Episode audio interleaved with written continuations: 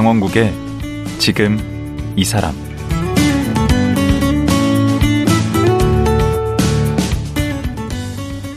안녕하세요. 강원국입니다. 어제에 이어 자신의 우울증 투병기를 공개한 이한희 기자와 말씀 나누겠습니다.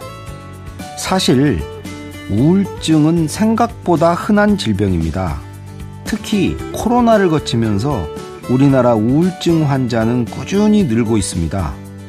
하지만 주위의 눈치 때문에 숨기는 분들이 참 많습니다. 이한희 기자가 자기의 우울증을 공개한 이유도 정신질환에 대한 사회적 편견을 줄이기 위해서라는데요. 정신질환자에 대한 오해와 선입견을 줄이고 함께 공존하기 위해서 우리는 어떻게 해야 할까요? 오늘은 이한희 기자와 함께 이 문제를 집중적으로 얘기 나눠보겠습니다.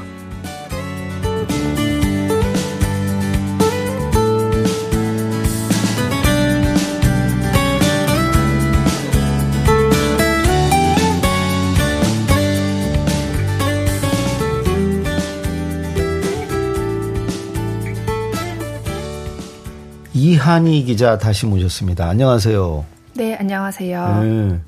지금 이제 구직 활동 중이시잖아요. 네. 다시 경력 기자로. 네. 어제 그 우리 담당 PD가 이 방송 그 듣더니 방송 기자 해도 될 것 같다는데. 아. 목소리가. 정말요? 네. KBS만한 데가 없지만. 네, 그렇죠. 알아보세요. 그 어제 그 직접 쓰신 자기 경험을 책으로 녹여낸 그 나의 F 코드 이야기라는 책을 이거 언제 쓰신 거예요, 이 책은? 어, 책이 나온 건 2020년이고요. 음. 쓴 거는 이제 그때 썼죠. 그때 써서 2020년? 네. 오래전이네. 네. 음, 그렇구나. 이 F 코드가 무슨 뜻이에요? 아, 저도 몰랐는데 네. 제가 휴직하려고 네. 진단서를 떼니까 거기에 F 땡땡 뭐 이렇게 되어 있더라고요. 네. 어, 정, 모든 질병마다 코드가 있어요. 예를 들어서 암은 C로 시작하거나 캔서. 네, 그런 식. 거의 유일하게 아는 영어. 네. 근데 이제 정신과 질병은 F로 시작하는 코드이거든요. 하필 또 정신과 왜 F야? 그 학점할 때 F 아주 그러니까. 기분 나쁜 건데. 네. 그, 그 계단도 완전 층도 4층은 또 F라고 써 있고. 네. 어제 그러셨잖아. 병원이 4층에 있었다고. 아, 그러네요. 네? 맞아요. 그것도 F인데? 네. 음. 음. 저는 F 몇 개 맞은 거예요? 어, 이게 저는 4개가 있는데 네, 병이 4개? 네. 근데 뭐예요? 어, 우울증이 있고 네. 강박 장애가 있고 불안 장애 있고 그리고 나중에 시간이 지나서 이제 약간 조울 경 경조증? 백화점이네. 네. 근데 이게 어, 정신과 질환이 음. 사실 진단명을 하나만 받는 사람이 많이 없어요. 맞아요. 왜냐하면 저도 강박도 같이 있었어. 네, 네. 의사에 따라서 진단명이 달라지고 음. 또 언제 진단을 받느냐에 따라서도 진단명이 달라지거든요. 아, 불안도 있어요. 그니까요. 네. 보통 다 세트로 오기 때문에. 어, 그렇죠. 네.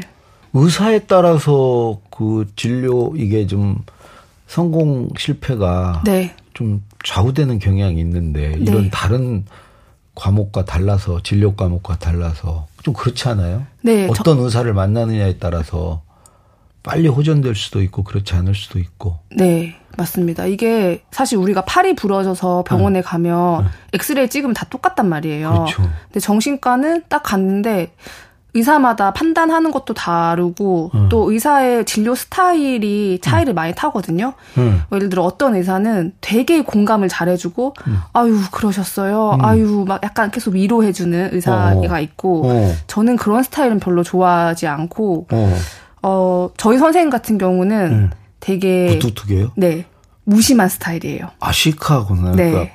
어. 그 괜찮지. 저는 그런 게 좀 마음이 편하더라고요. 또 어떤 유형이 있어요? 또 이제 조언을 계속 해주시는 의사도 있었어요. 아 잔소리. 그러니까 예를 들어서 어. 제 실제 의사 음. 선생님이셨는데 음. 제가 두 번째 만난 의사 선생님이 음. 제가 이제 그때 제가 되게 무가치한 것 같은 느낌이 들고 나는 살 가치가 없다. 어. 그랬는데 갑자기 저한테 아, 아니요 너 학, 회사 어디 다니냐고 이렇게 물어보시고 대학 어디냐 하냐고 물어보시더니 어. 뭐 좋은 대학 나왔는데 왜 그런 생각을 하냐 이렇게 얘기를 하시는데 어. 이제 그게 위로라고 하신 건데 음. 저는 그냥 왜 저런 말씀을 하시지? 라는 생각이 좀 들어서 그 다음에 병원 안 갔어요. 어, 약간 꼰대 스타일이시네. 네, 맞아요. 좀. 저, 제가 그과인데, 저도 궁금하거든, 지금. 근데 아. 저는 지금 안 물어보고 있잖아요. 네, 네. 네, 안 물어보겠습니다. 그러니까 의사를 잘 만나는 게 중요하죠. 네, 자기랑 맞는 의사를 만나는 게 되게 중요한데. 그럼 이 사람 저 사람 만나봐야 되겠네. 네. 음. 그리고 또 하나 이제 보통 아까 어제 그러셨잖아. 그 빨리 나을 줄 알았다고. 네. 그래서 회사에도 얘기 않고 본인이. 근데 그렇게 너무 이렇게 낙관적으로 보면 실제로 그렇게 빨리 낫지 않잖아요. 네. 그리고 갑자기 차도가 오고 막 그러지 않거든요. 네. 그러면 이제 더 저는 악화될 수 있다고 생각이 듭니다. 네, 맞습니다. 예상대로 안 되니까. 네. 더 그게 병을 깊게 할 수 있다. 네. 그건 어떻게 생각해요? 그래서 저도 처음에 네. 3개월, 6개월을 최대로 생각했기 때문에 음. 1년 정도 됐을 때 실제로 엄청 힘들었거든요.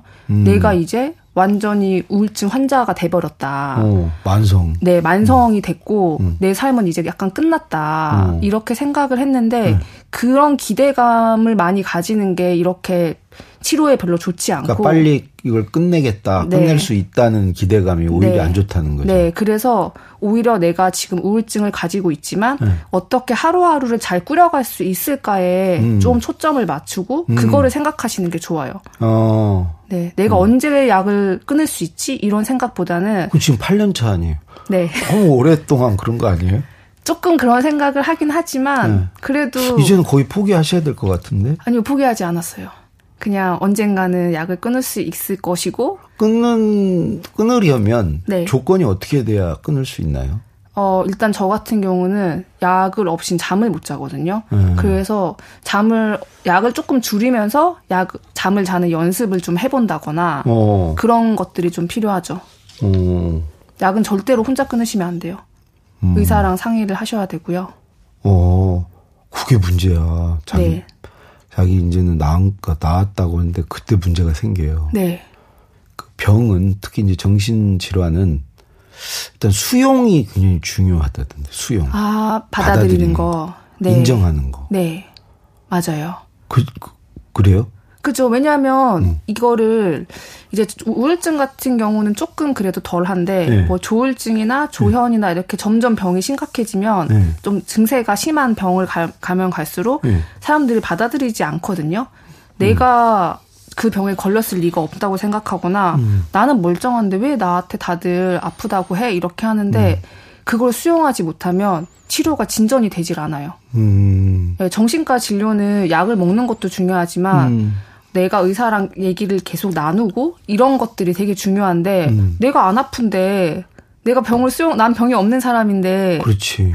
병이 낫질 않죠. 어. 네. 그리고 이 책을 쓰시는 과정도 스스로 이렇게 어느 정도 치유도 하면서 그 이렇게 받아들이는 과정이 됐을 수 있었을 것 같아요. 네. 그 책을 쭉 쓰시면서 자기를 들여다보고 네. 자기와 대화하고 하면서. 네. 근데 그렇게 자기와의 대화를 이렇게 하는 글을 쓰시는 건 좋은데 네. 이걸 이렇게 책으로 내면 만천하에 어, 내가 환자다라는 것을 이렇게 그 밝히는 거 아니에요? 그러면 거죠. 어제도 어머님이 굉장히 뭐그 죄책감을 느끼실 정도로 그랬다고 그러셨는데 이렇게 책 내는 거 반대하셨을 것 같은데. 네, 가족들, 그러니까 부모님은 당연히 반대하셨고 아빠도 반대하셨고, 음. 근데. 근데 왜 내신 거예요? 아, 지금도 사실 우울증에 대한 낙인이, 음. 정신질환 전반에 대한 낙인이 음. 예전보다 옅어졌다고 하지만 음. 아직도 있잖아요. 있죠. 네, 어떤 정, 우울증 환자는 뭐 이럴 거야 라는 생각. 음. 근데 저는 그게 실제 우울증을 가지거나 뭐 조울증을 가진 사람들이 자기의 실제 모습을 드러내지 않기 때문에 그런 낙인이 강화된다고 아. 생각을 하거든요. 맞아요. 네. 그래서 그럼 내가 얘기를 꺼내면 어. 내 옆에 누군가도 얘기를 꺼낼 수 있는 용기가 생길 것이고 음. 그 친구가 얘기를 꺼내면 결국은 저한테도 좋은 거거든요. 그렇죠. 그런 낙인이 옅어지니까. 그죠. 네, 네. 결국은 나도 혜택을 본다는 거죠. 네, 맞습니다. 실제로 이 책을 쓰고 나니까 이렇게 다 사실을 털어놓고 나니까 그렇게 나도 사실은 우울증이었다 막 이렇게 자수하는 사람들이 많이 있던가요? 엄청 막저 깜짝 놀랐어요. 정말 많아가지고 어. 친한 친구인데도 음. 이제 얘기를 안 하고 있다가 음. 제가 책 쓴다는 사실을 알고 음. 어 나도 사실 우울증이다. 음. 그리고 뭐 회사에서 한 번도 연락 나누지 않았던 음. 이제 약간 뭐 선배가 연락 오셔서 어. 책 너무 잘 봤다. 나도 병원 다니고 있다. 어허. 그리고 뭐 친척, 먼 친척 어. 정말 많았어요. 음. 네. 실제로 정말 많아요. 네. 그 얼마 취재해 보니 얼마나 되던가요? 우리 우울증 환자가? 제 그냥 그 보건복지부에 따르면 여덟 음. 명 중에 한 명이 정신질환을 이제 평생 그러니까 살면서 우울증 말고 네, 정신질환 정, 어. 네, 겪을 수 있다고 여덟 명중 한 명. 네, 네. 음. 우울증에 대한 통계는 없나 보죠? 어, 일단 치료받은 환자 수 기준으로 말씀을 드릴게요. 음.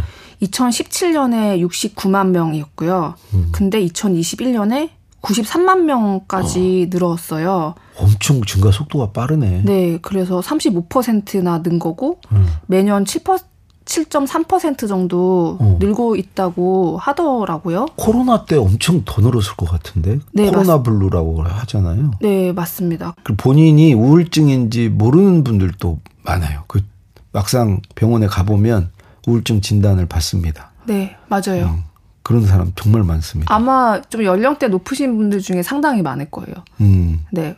음. 근데 저는 여기까지인 줄 알았어요. 네. 근데 책을 또 쓰셨어? 네, 맞습니다. 나의 조현병 삼촌? 네. 저희 삼촌이 외삼촌인데요. 네. 조현병이 있거든요. 40년 정도 알았어요. 삼촌 이야기를 쓰게 되었어요. 삼촌 연세가 어느 정도? 지금 만 65세. 그 이 책은 또 언제 쓴 거예요? 이 책은 올해 나왔어요. 어, 그럼 따끈따끈한 건데? 네. 조현병이시라고? 네. 조현병은 우울증보다 더 심하지 않나 이게? 훨씬 심하죠. 모든 증상들이 다 복합적으로 나타날 수 있는 병이고요. 네, 어떤 병이죠?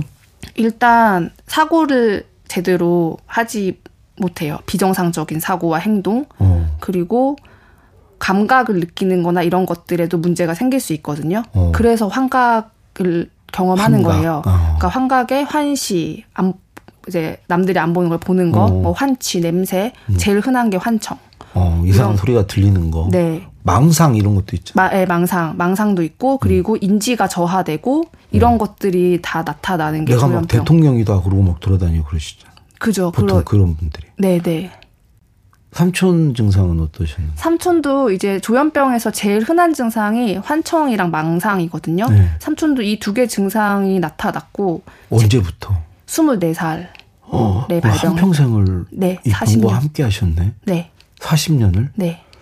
그러면은 엄마의 동생분이세요, 오빠예요? 엄마의 동생입니다. 동생분. 그럼 엄마 걱정이 엄청 컸겠네. 딸이 우울증이라고 했을 때. 그렇죠. 맞아요. 좀 약간 죄의식을 가질 법도 한데 자책 정도는 하셨겠네. 네, 그렇죠. 근데 뭐 그 유전자를 가진 게 엄마 죄인가요? 탓은 아니니까요. 엄마도 물려받았는데. 그죠, 네. 어쩔 수 없는 거니까요. 뭐 어떤 내용들을 담은 거예요? 인터뷰를 어떤 내용을 한 거죠? 어, 일단 한국 그러니까 한국 사회 자체가 조현병에 대해서 정말 모르거든요. 음. 저도 사실 몰랐고 음. 그래서 삼촌에 있는 모습을 좀 발병부터 음. 지금 만성이니까 만성까지 음. 좀 그대로 보여주자. 음. 이래서 그 40년 동안의 이야기를 음. 좀 들을 수 있는 건 들었고요. 그리고 이제 가족들이 조현병 당사자를 케어하면서 겪는 어려움들은 또 엄마한테 듣고 또 이게 제가 이 병에 대해서 저도 잘 모르니까 음. 정신과 전문의들 만나서 인터뷰하고 어. 그 내용도 넣고요.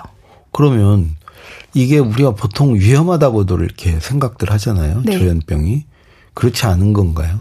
이게 어떻게 말씀을 드리냐면 어 조현병을 가지지 않은 사람들도 네. 화를 내는 방식이 되게, 되게 다양하잖아요. 그렇죠. 어떤 사람은 되게 폭력적으로 화를 내는 사람이 있고 네. 어떤 사람은 그냥 울면서 화를 내는 사람이 있잖아요. 음. 마찬가지거든요. 조현병에 걸렸다고 해도 그 중에 하나다. 네, 그러니까 조현병에 걸렸다고 해도 네. 원래 성격이 유한 사람은 병에 걸려도 유하고 아. 원래 좀 말썽쟁이들은 어. 병에 걸린 이후에도 계속 사고를 친다 이런 음. 연구가 있어 실제로 추정 연구를 한 결, 결과들이 많이 있고요. 네. 근데 문제는 치료받지 않았을 때예요. 음. 음. 치료받지 않았을 때는 망상이나 환청이 되게 심해지거든요. 음. 예를 들어서 저 사람이 지금 나를 아, 죽이려고 해. 그렇지. 그런 생각이 나타날 수 있기 때문에 음. 어 폭력성이 나타날 수 있죠. 근데 이것도 다 해당되는 건 절대 아니에요. 음. 네. 그러면 조현병 환자의 되게 몇 퍼센트가 위험군인가요? 음, 그런 퍼센트는 없어요. 취재가 안 된 거 아니에요? 아니에요, 아니에요. 그렇지 않고 음. 범죄율로 말씀을 드리면은요. 음. 이게 2018년 통계긴 한데 음. 경찰청 그러니까 형, 그 형사정책연구원에서 음. 2016년에 일어난 형사 사건 네. 1심 판결 중에 음.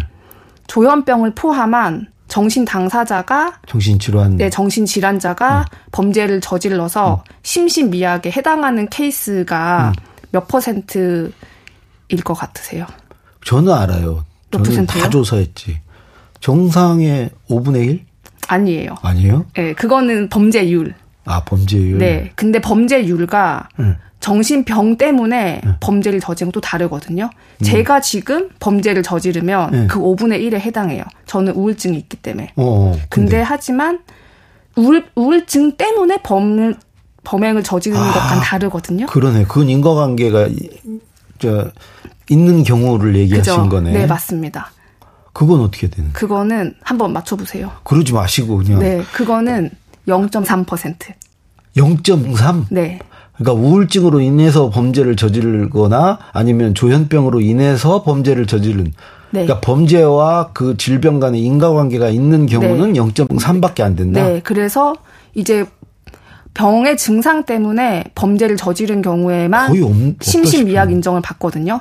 예를 들어서 저 사람이 나를 죽이려고 하기 때문에 음. 내가 저 사람을 죽여야 해. 이런 케이스들이 여기 해당되는데 실제로 그 인과관계가 그렇게 있지는 않네. 네, 0.03이면 되게 음. 낮은 거고 음. 그리고 심신미약 인정받는 게 되게 어려워요. 음. 네.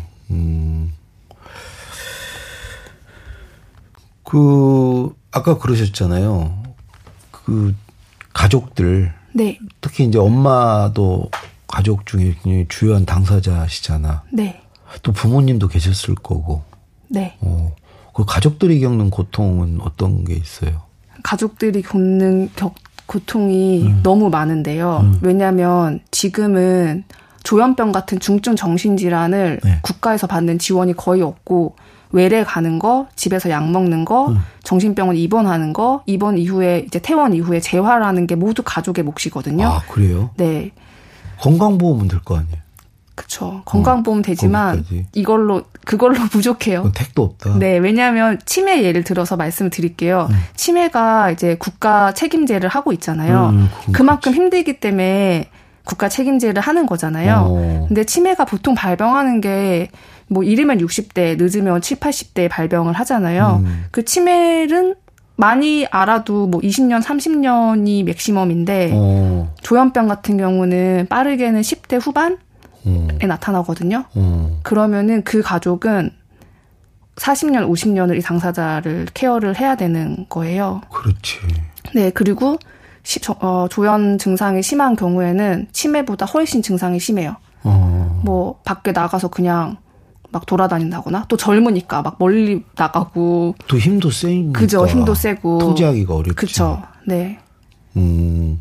그런 고통이 있습니다. 저는 이제 이 질문을 받으면 음. 어떻게 말씀드리냐면 저희 집의 사례를 보면 네. 3대가 케어하고 있다. 3대가. 네, 삼촌이 어렸을 때는 부모가, 삼촌이 중년일 때는 저희 엄마, 형제자매가, 음. 삼촌도 늙고 엄마도 늙었을 때는 이제 조카인 저희와 삼촌의 아들 그러니까 이 3대가 케어해야 하는 질병이다라고 말씀을 드리죠. 와. 힘들죠. 음.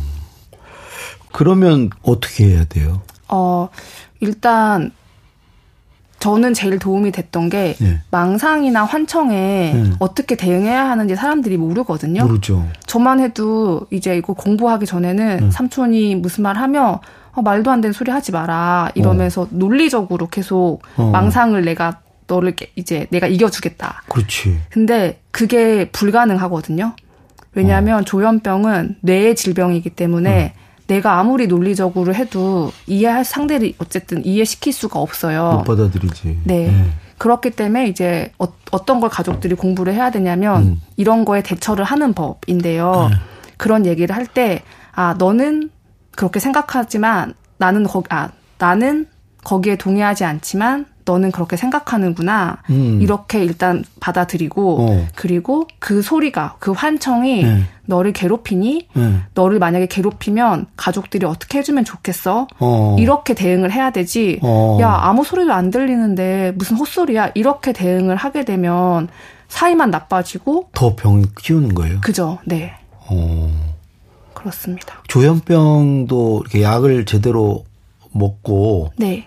병원 진료를 받으면 많이 좋아지나요? 네. 우울증하고 어때요? 우울증보다는 그죠. 우울증보다는 당연히 완치율이 떨어지긴 하는데요. 어. 많은 분들이 오해를 하시는 게 조현병 한 번 걸리면 음. 죽을 때까지 인생 끝난다. 이렇게 생각하시거든요. 음. 근데 그렇지가 않고 어. 실제로 삼촌을 보면 어때요?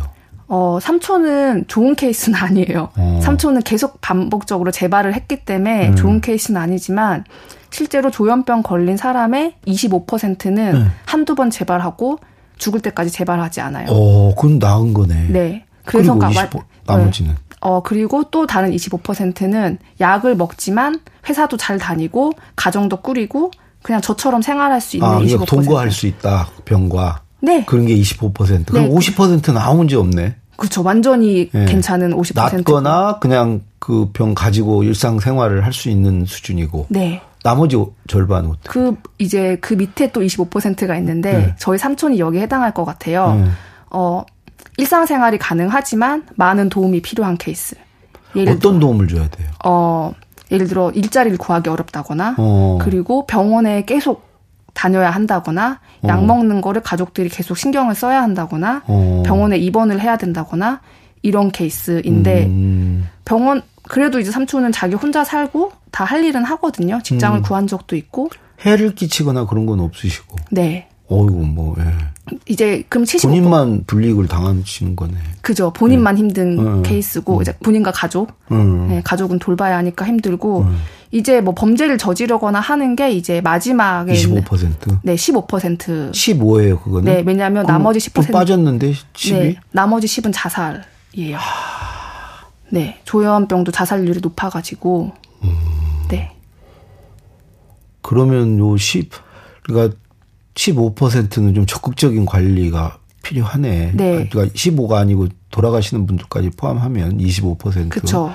그리고 또 그 세 번째 케이스 25%도 좀 관심과 지원이 필요하네. 그죠. 뭐 일자리라든가. 네, 맞습니다. 제일 어려운 게 그 일자리인가요? 네, 일자리가 네. 제일 중요하고 시급한 문제라고 많은 가족들이 이야기를 하세요. 음. 근데 그런 분들 쓰기가 어렵잖아. 그래서 사실 어, 떻게 해야 돼요? 그래서 중증 장애인 일자리가 네. 많이 만들어져야 하거든요. 음. 왜냐하면 일자리가 단지 돈을 버는 걸 넘어서서 네. 이제 일자 회사에 가면 동료들을 만나고 거기서 사회적인 관계가 형성이 되고 음. 또 내가 뭔가를 한다는 성취감 이런 것도 음. 느낄 수 있는데 이게 회복에 되게 중요하거든요. 음. 그래서 정신질환과 일자리의 상관관계를 연구하는 음. 연구들이 많아요. 어. 사실 요즘 보면 집집마다 뭐 크건 작건 뭐 치매가 됐건 우울증이 됐건 다들 뭐 이렇게 안고 사는 것 같아요. 근데 실질적으로 뭐 국가나 사회에서 이렇게 도움 받는 것은 별로 없고 그냥 다 개인과 가정이 몫으로 지금 다 돼 있지 않습니까? 네. 이거에 대해서 어떻게 해야 될지 이제 기자로 돌아가서 네. 기자 정신을 좀 발휘해서 한번 얘기를 좀 해주십시오. 네, 특히 이제 중증 정신 질환 같은 경우에는 네. 입원이 정말 제일 힘들거든요. 어, 본인이 막 버티지 마. 안 가겠다. 네, 그렇죠. 음. 안 가겠다고 버티니까 강제로 입원을 하려고 하고 음. 이제 그러면은 뭐 2, 30만 원 하는 사설 응급차 부르고 음. 가족들은 또 병원에 막 다 알아봐야 돼요. 오. 이 과정이 당사자에게도 되게 힘든 과정이지만 사실 이것 때문에 싸움이 나거나 살인까지 나거든요. 아, 근데 되게 막 심, 일단 저도 그 가족 중에 이제 그 병원을 가셔야 될 분이 계셔서 그 과정이 너무 심란해. 네, 맞아요. 그 생각만 해도 막, 아, 그걸 어떻게 이걸 그렇죠. 처리를 해야 될지. 사실 20대 국회 때 네. 이런 고통을 좀 줄이고자 하는 시도가 음. 있었어요. 아, 그래요? 네. 어떤 가족, 식으로? 지금은 가족들이 전부 다 책임지고 병원에 가는데 음. 그게 아니라 음. 119나 112의 도움을 좀 많이 받자. 아, 경찰이나 소방 쪽에. 네. 네. 그래서 가족이 지금 입원이 심각하고 음. 자타의 위험이 있어가지고 음. 빨리 병원에 가야 할때 음. 112에 신고를 하면 음. 경찰과 119 응급 요원들이 음. 집에 와서 음. 환자를 설득하고 데리고 가는 거예요 병원으로. 어허. 근데 그 병원도 알아봐줘요? 병원도 알아봐주고요. 이제 119는 병원이랑 워낙 연계가 잘 되어 있잖아요. 어. 그랬는데 그 법안이 임기 만료로 폐기가 되었어요. 꼭 필요한 법안인데 보니까. 네, 그래도 그나마 이제 기대를 가질 수 있는 거는 음. 경기도에서 시범 사업을 하고 있고요. 아 지금 하고 있어요? 네, 서울시도 이제 한다고 하고 오. 이제 이런 시스템들이 조금 조금씩 마련되고 있어요. 오. 그래서 또 다시 발의가 되면 음. 통과되도록 해야죠. 아하. 아 우리 이한희 기자님 같은 분이 이렇게 스스로 이렇게 희생정신을 발휘해서 책도 쓰시고 네. 그 이제 두 권의 책, 나의 코드 이야기, 본인 얘기와 또 삼촌 얘기, 나의 조현병, 삼촌 이 두 책을 쓰면서 본인의 그, 그, 저기를 드러내면서 이렇게 띄워준 덕분 아닌가. 아, 그런 생각이 드네요. 감사합니다. 네, 앞으로 더 열심히 좀 띄워주세요. 네. 어, 오늘 여기까지 하도록 하겠습니다. 어제 오늘 말씀 고맙습니다. 네, 감사합니다. 자신과 삼촌의 병력을 공개하면서 정신질환자에 대한 사회적 편견을 줄이고 있는 이한희 기자였습니다.